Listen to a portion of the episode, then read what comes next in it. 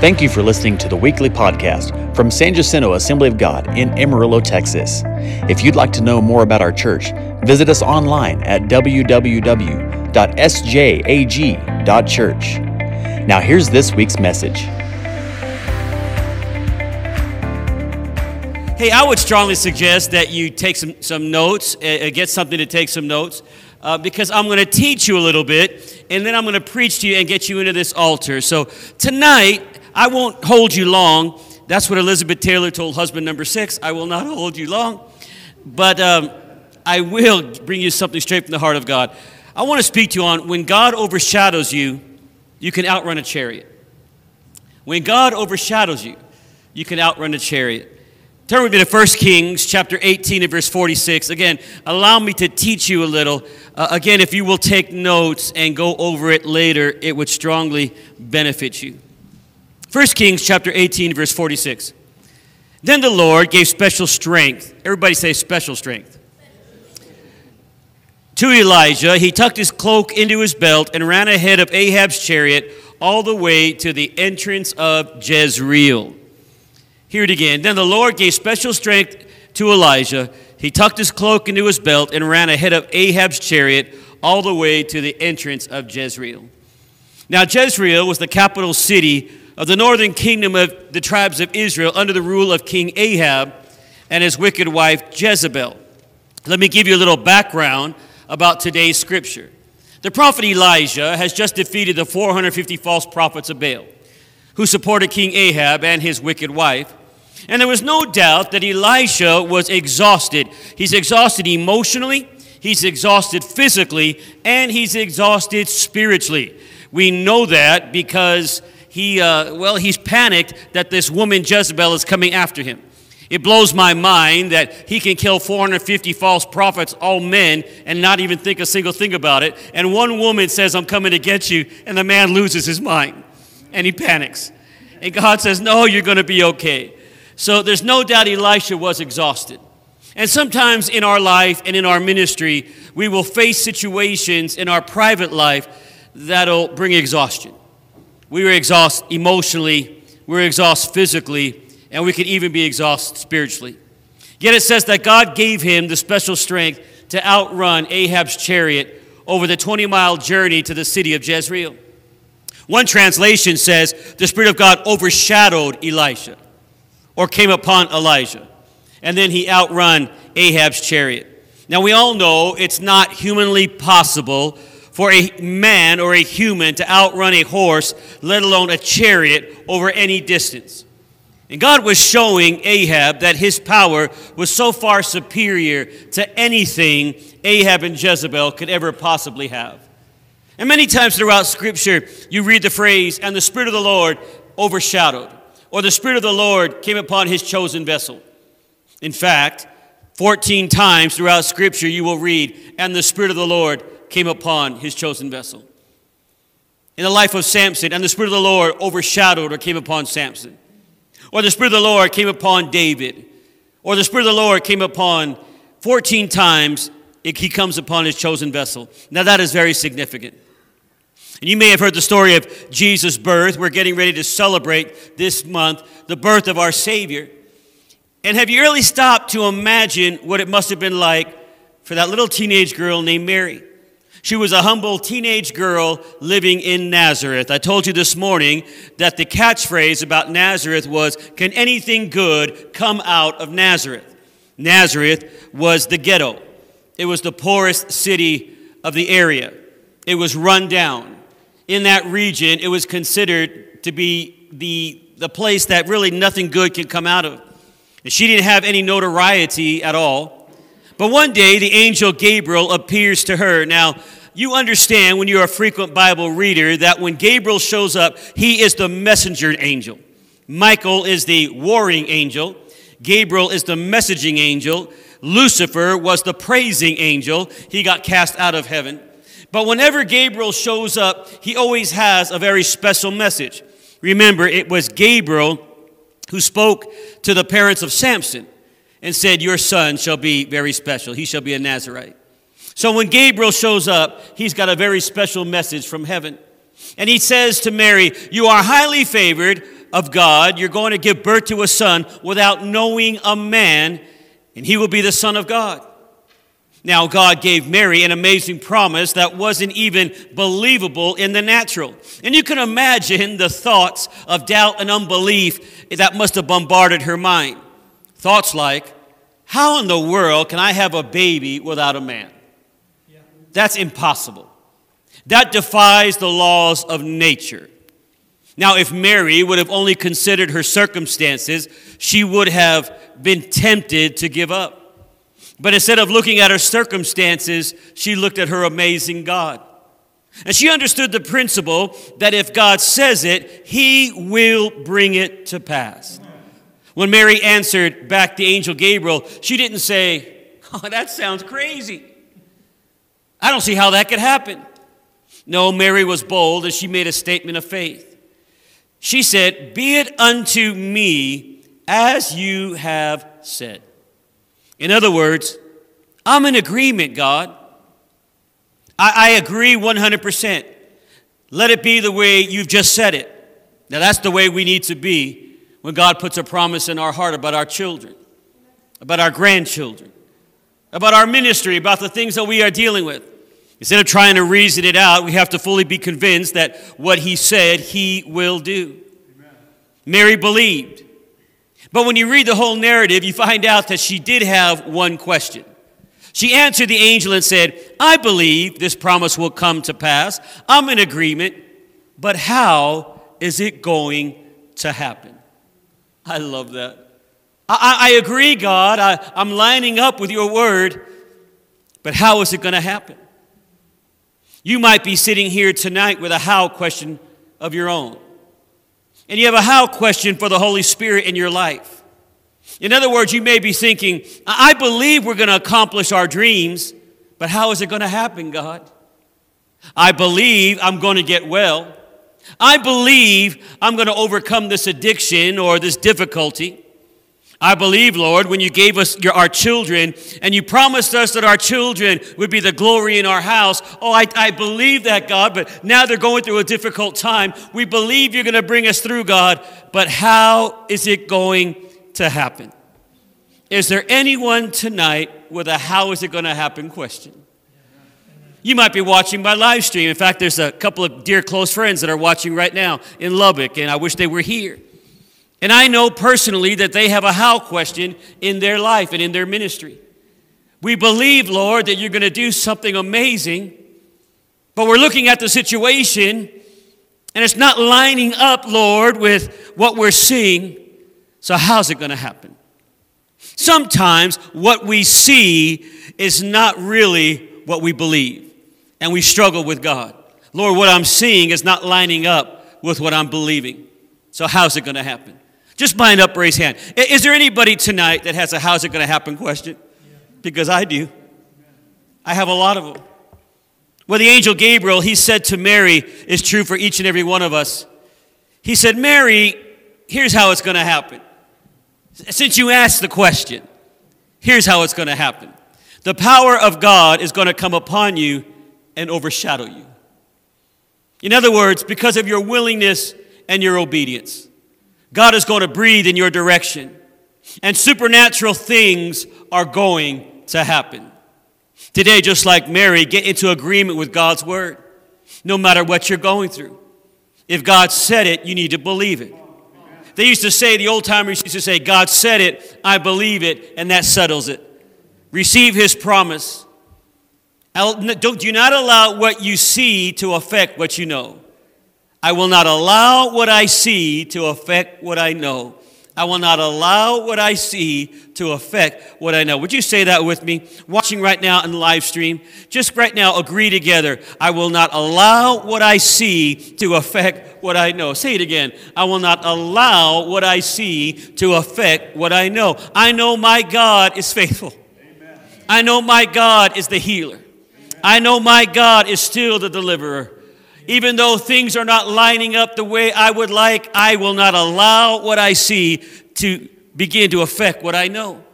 Receive his promise and follow his leading.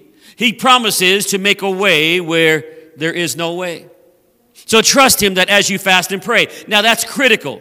How will the Holy Spirit overshadow you? Fast and pray. I told you this morning that in the Sermon on the Mount, the Olivet Discourse, Jesus lays out the plan for all of Christianity. And he gives us a threefold cord that literally causes us to be victorious. He said, when you pray, not if you pray but when you pray. And I love it that he goes on to teach and he says, Do not be like the Pharisees who get out into the open and they say things just so everybody could hear it. But he says, When you pray, go into the privacy of your room, close the door behind you, and your heavenly Father, who sees what you are doing in private, will give you gifts. He will honor you in public. He will honor what you do in public. Many people say, Well, Pastor, in your ministry, there's always a great anointing on it. And I'll smile at them and say, Because my Father is faithful to honor in public what I have done in private. Amen. And it has nothing to do with me. When you pray, close the door behind you, and your heavenly Father, who sees what is done in private, will honor you in public. And then Jesus says, And when you give. He's not saying that you know, when you do, when if you give, he says, go out and, and tell everybody. He goes, no, no, when you give, do not let the right hand know what the left hand is doing, but you give it to the Father, and your heavenly Father who sees what is done in private, again, will honor you in public. But then he closes that off and he says, and when you fast. Not if you fast, or should you fast, but when you fast. Anoint your head with oil and powder your hands and feet so that people do not even know you're fasting. And don't let it be known unto man, but your heavenly Father, who sees what you do in private, will honor you in public. Those are the things that release the miracles and the healings and the anointings. Those three things are what brings the overshadowing of the Holy Spirit into your life. And God is going to breathe into your direction. He will honor what you do. So trust that as you fast and pray, it won't be long before God spiritually overshadows you and your children, you and your grandchildren. Listen again to what Gabriel he tells Mary. The Holy Spirit will come on you, and the power of the Most High will overshadow you. Now, let me teach you a little. It was the Spirit of the Lord coming upon Mary that would bring the miracle. Isaiah 11, 1 through 2 tells us, speaking about Jesus, the Spirit of the Lord shall rest upon him and the spirit of wisdom and understanding, the spirit of counsel and might, the spirit of knowledge and of fear of the Lord. Now, hear those words again, because those words give you an actual list of what you can expect when the Spirit of the Lord overshadows you. Hear it again, because in this list you can see what God promises will happen when the Holy Spirit overshadows you. And the Spirit of the Lord shall rest upon him that resting, that peace. Friends, I really want to drive that point home. It was the Spirit of the Lord that made men true heroes and judges in the days of old. Amen. And you read that in Judges 11 29 and Judges 13 25. It was the Spirit of the Lord descending on Jesus of Nazareth and abiding on him. You have an abiding anointing. First John, uh, well, John 1 and 33. Men were taught to see the reality that he was the Son of God because the Spirit of the Lord rested. Now, the question has to be asked do you want the Holy Spirit to rest on you? Ephesians 1:19 I also pray that you will understand the incredible greatness of God's power for us who believe in him this is the same mighty power that raised Christ from the dead and seated him in the place of honor in God's right hand in the heavenly realms in other words, through the power of the Holy Spirit, that same power is available to you and I. When the Spirit of the Lord comes upon you, He grants the individual wisdom and counsel of God. Hear that again. When He rests upon you, He grants you the wisdom and the counsel of God. Wisdom in its highest form to know what to do at the critical junctures of life as implying the understanding of the secret things of God. Understanding, which means the ability to discern the right things to do at the right times, the right words to say at the critical moments in your life. Have you ever been in a situation where you knew you had to speak a word into a family member, but you did not know what to say? And that's when you say, Holy Spirit, I need you to overshadow me. Because when he overshadows, Hebrews 5:14 tells us he gives us understanding. He gives us the words to say at the critical moments in our life. Words that he brings to our mind. Friends, you may look at what you're up against today and feel that you don't have the strength, the endurance, or the fortitude to even keep battling. You don't have the wisdom and the understanding to make the crucial decisions that you have to make. You need a fresh baptism of the Holy Spirit. You need the Holy Spirit to come and overshadow you. I shared with you uh, last time I was with you that I got a call from a young lady and she said, Pastor, where are you? And I said, Well, I just landed. I'm in the Springfield, uh, Springfield airport. She said, Well, I'm in the hospital. The baby has come early. I need you to come right now. Now, if you've been in the ministry as long as I have, 35 years, you develop relationships with the pastors and their kids, and, and you, you kind of become almost a, a, a close family friend, really. And I told her, I said, Well, honey, if the, if the babies come now, it's really early. We're in trouble. And she says, Yes, and I'm angry at God. And I get in the car and I start heading over there. And the whole way there, I'm saying, Lord, it would be a good time for you to overshadow me. Hebrews says that you'll give me the wisdom and the understanding to say things at the right time, at the critical junctures in life, to speak a word into someone's, Lord, it would be a good time right now. And all of heaven was silent. I pulled into the hospital and I went to the elevator, went to the neonatal unit. And when the elevator doors open, she's standing right there. And she's got her hand on an IV bottle, and the other hand is holding that, uh, that gown. She's holding it closed. And she's a tiny little thing, a, half pint, not even a full pint. She's just a half pint. And she looks right at me and she said, It's not fair. And big old tears. It's not fair. And she begins to give me her family resume, their ministry resume. Granddad was a great preacher, presbyter. Dad is a great preacher. My husband is a great preacher. He's at of God Theological Seminary, and we're at Evangel, and our eye, we're up to our eyeballs in debt studying for the ministry. And why would this happen to us? And in my spirit, as I'm standing there, I'm praying, Lord, it'd be a good time for you to overshadow me, for you to give me words of comfort, of exhortation, of sensitive counsel, the right words to say at the right time, wisdom beyond my own intellect. That's what happens when He overshadows you. Amen. Wisdom beyond your own intellect. And heaven was silent. I said, Where's your husband? She said, Well, he's, he's in the room. I said, We need to go there. And she said, Pastor, I'm angry at God. And I looked at her and I said, You know, honey, it's okay to be angry at God as long as you don't sin. And she said, Well, at what point does it become sin? And I said, At the point that you become bitter. At the point that you become so angry at God that you become the prodigal and you walk away. She didn't say anything, and we're walking down the hallway, and in my spirit, I'm praying, Lord, it'd be a good time and nothing.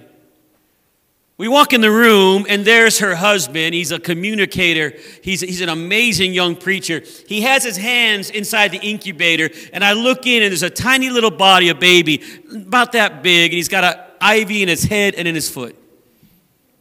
His lungs are underdeveloped. He's struggling. And as I look closer, you can see the tears pooling on the acrylic where this young man had been crying. And all of a sudden, the Holy Spirit whispers, have them invite me into their human experience. And the preacher in me said, Lord, that's it. That's have them invite me into their human experience. Lord, is that all? He said, Randy, sometimes the miracle is in what I want to do in the situation. Sometimes the miracle is what God wants to do through the situation. Sometimes the miracle is what God wants to do through the situation. When you look at Lazarus, sometimes the miracle isn't what God wants to do in the situation. They wanted a healing, God wanted a resurrection.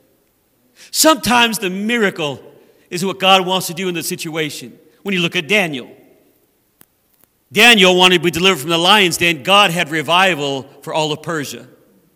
Sometimes the miracle is what God wants to do through your individual situation. And when you're obedient and you say, Lord, I don't know what you're doing, but I'm going to trust you, and I'm going to trust you to overshadow us, would you say that with me? Sometimes the miracle is in what God wants to do through our situation. Come on, let's say it together. Sometimes the miracle is what God wants to do through our situation. And if we're obedient, because sometimes we don't feel we have the strength, the endurance, and the fortitude to keep battling. Maybe it's a cancer or an addiction or a situation in your family. With all that said, I looked at the young man and I said, Young man, listen to me. The Holy Spirit wants me to tell you that He wants you to invite Him into your human experience. Because sometimes the miracle is what God wants to do in the situation. And He has to be invited in before He begins to work. Are you ready to invite Him in? You might be watching online. I'll ask you that question. Are you ready to invite him in? She, the young lady looks at me. She said, Can't do it. I'm too mad. And he pulls his hands out of the incubator and he says, Yes, we can. And this young man, he stood up and he lifted his hands to heaven. And it came out like a small little whisper at first. But then he started singing that amazing song. Jesus, there's just something about that name. Master, Savior, Jesus, like the fragrance after the rain. And Jesus, Jesus. Oh, come on, sing it with me. Jesus, let all heaven and earth proclaim. Kings and kingdoms will all pass away, but there's something about that name. When he is invited in, he begins to overshadow, he begins to move. When he's invited in, the miracle sometimes is what God wants to do in our personal situation. I'm reminded of my grandfather as he was dying of emphysema. We had no control over it. And he told the doctors, I want to go home and meet Jesus from my bedroom wearing my pajamas. I don't want to go to meet Jesus in this old gown that the hospital gives me.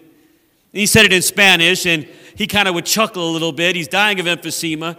And they brought him home, and I remember watching him lay there in the bed, and my grandmother would walk through the house and she would speak to her giant. We're going to talk about that in just a moment. But she would welcome Jesus into their human situation. And she would sing in Spanish and then in English and a heavenly language. Now, to my grandmother, Spanish was and is the heavenly language. And she had a song that was her welcoming song. She would just lift her hands and she would sing, Surely the presence of the Lord is in this place. I can feel his mighty power and his grace. I can feel the brush of angels' wings. I see glory on each face. Surely the presence of the Lord is in this place. And when she started to feel the Holy Spirit overshadow her, she'd go, woo, in the midst of his children. The Lord said he would be. It doesn't take very many. It can be just two or three. And I feel that same sweet spirit that I felt oft times before. Surely we can say tonight that we've been with the Lord. Oh, come on, lift your hands and sing it. Surely the presence of the Lord is in this place. I can feel his mighty power and his grace. I can feel the brush of angels' wings. I see glory on each face. Surely the presence of the Lord is in this place. Sing it again. Surely the presence of the Lord is in this place. I can feel his mighty power and his grace. I can feel the branch of angels' wings. I see glory on each face. Surely the presence of the Lord is in this place. Friend, I believe God is not going to let you stay feeling overwhelmed. That is not who He is, that is not in His nature. Those friends that are watching me by line, hear it again. God is not going to allow you to feel overwhelmed. That is not in His nature, that is not who He is. Isaiah 96 prophesies the birth of Jesus by saying, For unto us a child is born, unto us a son is given, and the government shall be upon his shoulders. In other words, he's in charge. Oh, you didn't hear me. That means he's in charge. He is the Savior of the world. So, the first thing we need to know about who He is when we are feeling overwhelmed is that He is in charge. If you believe that, someone shout amen. amen. He is not worried about what's happening in Palestine. He's not worried about the economy. When gasoline goes to over $5 a gallon, there is not any worry in heaven. When our adult children do knuckle-headed things, he is not worried at all. He says, surely the presence of the anointing of God will be in that place. I am in charge. If you believe that, come on, I want you to clap your hands and praise him. Hallelujah. Well, then Isaiah goes on to explain to us who Jesus is to you and me. He makes it personal and he will be called Wonderful Counselor. I love to t- put a comma between those. He will be called Wonderful. Oh, he is so wonderful. He'll be called Counselor. He is the great counselor. He'll be called Mighty God, Everlasting Father, Amen. and Prince of Peace. Peace. Hallelujah. That's who He is. As you fast and pray and you lift your voice, I am believing that the same Holy Spirit who breathed on Elijah will breathe upon you his special strength. The same Holy Spirit that overshadowed a teenage girl in a little ghetto called Nazareth on the wrong side of the tracks will overshadow you as well. The same Holy Spirit that overshadowed Samson that overshadowed David, that overshadowed Jephthah, that same Holy Ghost who is alive and well, that raised to life again the three day dead body of the Lamb of God, that anointing, that touch from God allows us to rise up to the God given task, no matter the situation, no matter the legal case, no matter what the doctors say. My Jesus is in charge. He is God Almighty, and He'll never leave you or forsake you. Oh, come on, somebody praise Him. He is an overshadowing God. But the key to being overshadowed is you have to make room for the miracle. Hmm. Are you making room for the miracle? You see, in 2 Kings chapter 9, or 2 Kings, excuse me, chapter 4, verse 9, the Shunammite woman, she looks at her husband and she says something dynamic. She's making reference to the prophet Elisha, and she tells her husband, See that man, I have noticed that the hand of God or the power of God is on his life, and he's been passing by us regularly. He's been out in front of our house regularly. Now remember, Elisha and Elijah, they represent the ministry of the Holy Spirit prior to Jesus coming and dying on the cross and Acts, the second chapter in the upper room. Prior to all of that, they represent the power of God. And she's saying, i have been noticing the power of God is on that man. But notice it did not do them any good until she made room for the miracle. Because she turns to her husband and she says, By the way, he's passing by us regularly. But I want you to build a room on the roof of our house. And I want you to put a bed there. I want you to put a lamp there. And, I want you to put something there so that he just won't pass us by, that he will come and stay. She is saying to her husband, I want you to do something out of the ordinary so the power of the miracle will not pass us by. What are you willing to do to have him overshadow you out of the ordinary so he just doesn't pass you by. You may be thinking, well, Randy, that's a great promise for some people, but surely that promise is not for me. It's great for Pastor Billy and his family because they're anointed and they're called of God and they're part of the fivefold ministry gifts, but I'm not a prophet, I'm not a teacher, I'm not those things, so why should I believe that the promises of God are for me? Well, Acts chapter 10 and verse 34 then Peter opened his mouth and said, Of a truth I perceive that God is no respecter of persons. Amen. And Romans chapter 2 11, for there is no respecter of persons with God. You see, to be a respecter of persons is to practice discrimination, favoring certain people over others.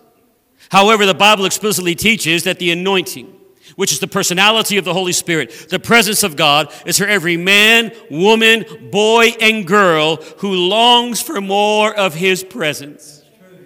Whether you are sitting in this room longing for His presence, or whether you're watching me in your living room longing for His presence, His presence is for every single one of us. First John 2 and 20, but you have an anointing from the Holy One, and all of you know the truth. Let me teach you what the scripture is saying. In contrast with the false teachers John describes in 1 John chapter 2 verse 18 and 19, John is telling us that the true believers have been anointed and possess the knowledge of the truth. This anointing referred to the Spirit of God being poured out by Jesus on those who have come to faith in Christ. The word Christ means the Christos, the anointed one with the anointing. This anointing you receive from him abides in you. 1 John 2 and 27. It means it is lasting. The anointing is the personality of the Holy Spirit. It's the anointing that makes the difference in your children's life. It's the anointing that makes the difference in your life. Satan, the deceiver, will try to construct a plan of thought in your mind to steal away from you the anointing, but you have an anointing that abides. Amen. The New Testament describes Jesus as the anointed one in Acts 4 26 and 27 who also anointed those who believe in him. Now, let me ask you do you believe in him? Are you a believer? Are you a child of God? Have you accepted Christ as your Lord and Savior? Is the Holy Spirit living on the inside of you? Is the resurrection power of God on the inside of you? Then you have an anointing that abides. That anointing makes the difference. It allows us to rise up to the God given task at hand. Amen. Now, that's also a very important key point. Don't miss it. We must rise up under the power of the Holy Spirit and do our part. As husbands, as fathers, as, as daughters, as, as, as wives, we must rise up under the power of the Holy Spirit to do our part. James chapter 2 and verse 26. For the body without the Spirit is dead, so faith without works is dead also. Well, what does that mean? Faith without works is a dead faith because the lack of works reveals an unchanged life or a spiritually dead heart. If you're not putting your faith to action, then you really don't have faith. Hear it again. If you're not putting your faith to action, then you are not truly believing what the Bible teaches. You're not putting your, your you don't truly have faith. You see, you can't pray, God, give me a job, and never go out and look for a job. You can't pray, Lord, help me be more loving, and, never, and, and then never do anything loving for your family. You can't pray, Lord, I, I, I want more courage, and then not have God give you things to be courageous about? If someone prays for patience, do you think God gives them patience? No. Or does He give them the opportunity to be to be patient? And as they are patiently working the situation through, he then gives them the special strength to be patient, or he overshadows you as you walk through that deep valley. Though I walk through the valley of the shadow of death, I shall fear no evil, for thou art with me. Thy rod and thy staff, they comfort me. You prepare a table before me in the presence of mine enemies. I've often thought, who wants to eat there? That's not very comforting. But the psalmist is saying, even in the most uncomfortable situations, my Jesus is there. If you pray for courage, does God give courage? Or again, does He give you the opportunity to be courageous? And when the opportunity to be courageous comes when they step out in faith, then He gives the strength they need to accomplish the task at hand. That's a biblical principle. Joshua, yes, Lord, be strong and courageous. Okay, Lord, how are we going to do it? Well, every place that you set your foot, I've already given you. You're going to have to walk it out. You're going to have to fight the battle. David, yes, Lord, there's your giant. And as you run to the battlefield, I'll be with you. Shadrach, Meshach, Abednego, I can deliver you, but you see, the miracle is what I want to do in the situation. If someone prays for the family to be closer, do you think that God zaps them with warm, fuzzy feelings? or does He give them the opportunity to love each other? And when they step out, He then gives the strength to love like they've never been hurt. No, friends, we have to do our part, then He is faithful to do His. When you do your part, He overshadows. Listen to this principle of faith. How we live reveals what we believe and whether the faith we profess to have is a living faith. How we live reveals what we believe and whether the faith we profess to have is a living faith. Peter, yes, Lord, when you have heavenly special strength, when the Holy Spirit overshadows you, son, you can get out of that boat and walk on the water. I will overcome, I will overcome those things and overshadow you. But Peter, you've got to get out of the boat. When you have heavenly special strength, you can endure radiation and chemotherapy.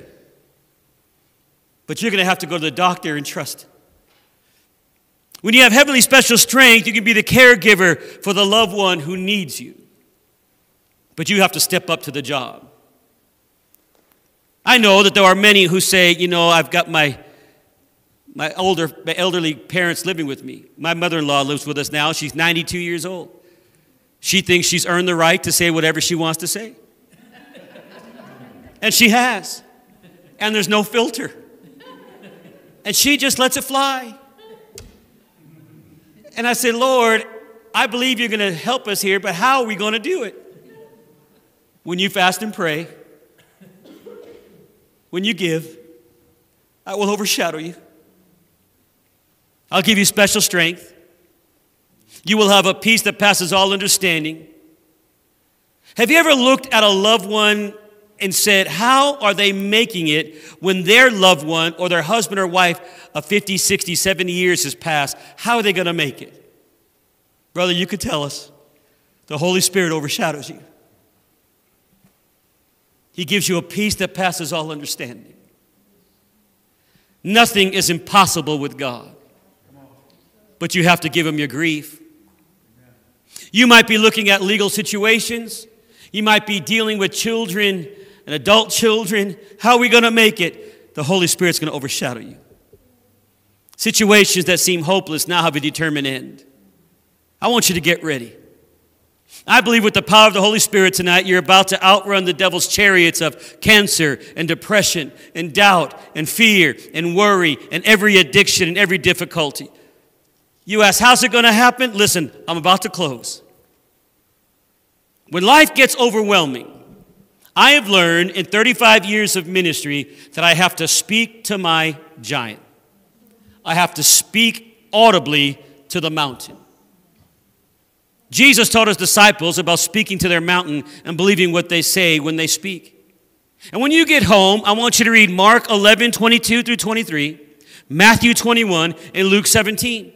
Because Jesus is telling them, have faith in God. I tell you the truth, you can say to this mountain, may you be lifted up and thrown into the sea, and it'll happen, but you must really believe it will happen and not have a doubt in your heart. He's not talking about the physical mountains that they could pray and have them lifted up and thrown into the Sea of Galilee. No, he's speaking about the problems and the situations in their life that seem so big and mountainous that they can't get through.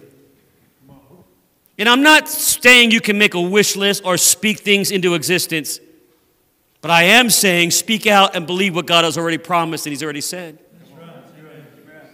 When David faced the giant Goliath, he didn't complain and say, God, why am I always dealing with huge problems? He didn't dwell on the fact that Goliath was three times his size and he was just a small little guy. Rather than focus on the magnitude of the mountain, he focused on the magnitude of his God. And he said, You come against me with a sword and spirit. Listen, he didn't just pray it, he didn't just internalize it, he didn't just wish it, he actually said it. Yes. Let the redeemed of the Lord Come on now. Let the redeemed of the Lord say so. You have to speak it out. I'm not saying you can speak things into existence, but you can speak the word of God to your mountain. And he said, You come against me with a sword and a spear, but I come against you in the name of the God of the armies of Israel, in whom you have defied. And the Holy Spirit overshadowed him. Do you really think that Goliath went down with a tiny little rock? Or could it be that the Holy Spirit overshadowed that rock and it became a Scud missile that brought down that mountain? 1 Samuel 17 to 45. David was overshadowed by the power of the Lord. Pastor Oliver, I want you to come to the piano real quick. Maybe your mountain is fear. And you're watching me right now by live stream and you're thinking, we're dealing with some pretty heavy situations, and fear is knocking on your heart's door. Fear of the future, fears that haunt you from your past. It's the end of the year, and so we are dealing with some serious financial things in our ministry. And the devil has a tendency to say, Well, look at you. You talk about faith all over the country. I can't tell you how many times I've walked with the Bible in one hand and the bills in the other and spoke to that mountain as I'm walking to the mailbox. I'm literally telling you to speak to that mountain. Maybe you have a fear and you have sleepless nights. I have people all the time, they'll Instagram and they'll say, Pastor, I can't sleep at night. And I always send a message back that says, well, maybe then we need to start praying against a spirit of fear. And pray for a spirit of rest. And as you walk down the hallway to your bedroom, Holy Spirit, I am expecting a spirit of rest. Well, how can I tell God I'm expecting anything? Well, because His Word already says, Come unto me, all you who are weary and heavy laden, and I shall give you Come on now. I shall give you rest. Take my yoke upon you, for my burden is easy and my yoke is light. That's something He's already promised. Amen. You're not speaking something into existence, God's already said it. Maybe you have a fear. I can't tell you how many times when my children that are grown now, and I still pray over them, but they were at university and it, it, it became a constant apologetic tour, still is. The influence of the secular universities, the influence of a culture with no morals, ethics, or integrity. The devil would come and say, Well, the situations you're look at you now. So I speak to that mountain. I said, No, devil, I'm not going to allow you to bring a spirit of fear upon me about my kids, about my grandchildren. I had a young couple come to me and they said, Pastor, we're, we're, we're really considering not even having children because this culture is so woke. And I said, Hold on, hold on, hold on. The culture was woke when God birthed Jesus out of Nazareth into Bethlehem of Judea. Don't you dare allow the enemy to steal the promise of God. Well, what do we do, Pastor? You speak to your fear. How do I do it? You quote scripture. The Lord is my light and my salvation. Whom shall I fear? The Lord is the strength of my life. In whom shall I be afraid? When the wicked enemies and my foes come upon me to eat my flesh, they will stumble and fall. Thou host shall rise against me, my heart shall not fear. Thou war shall rise against me, in this will I be confident.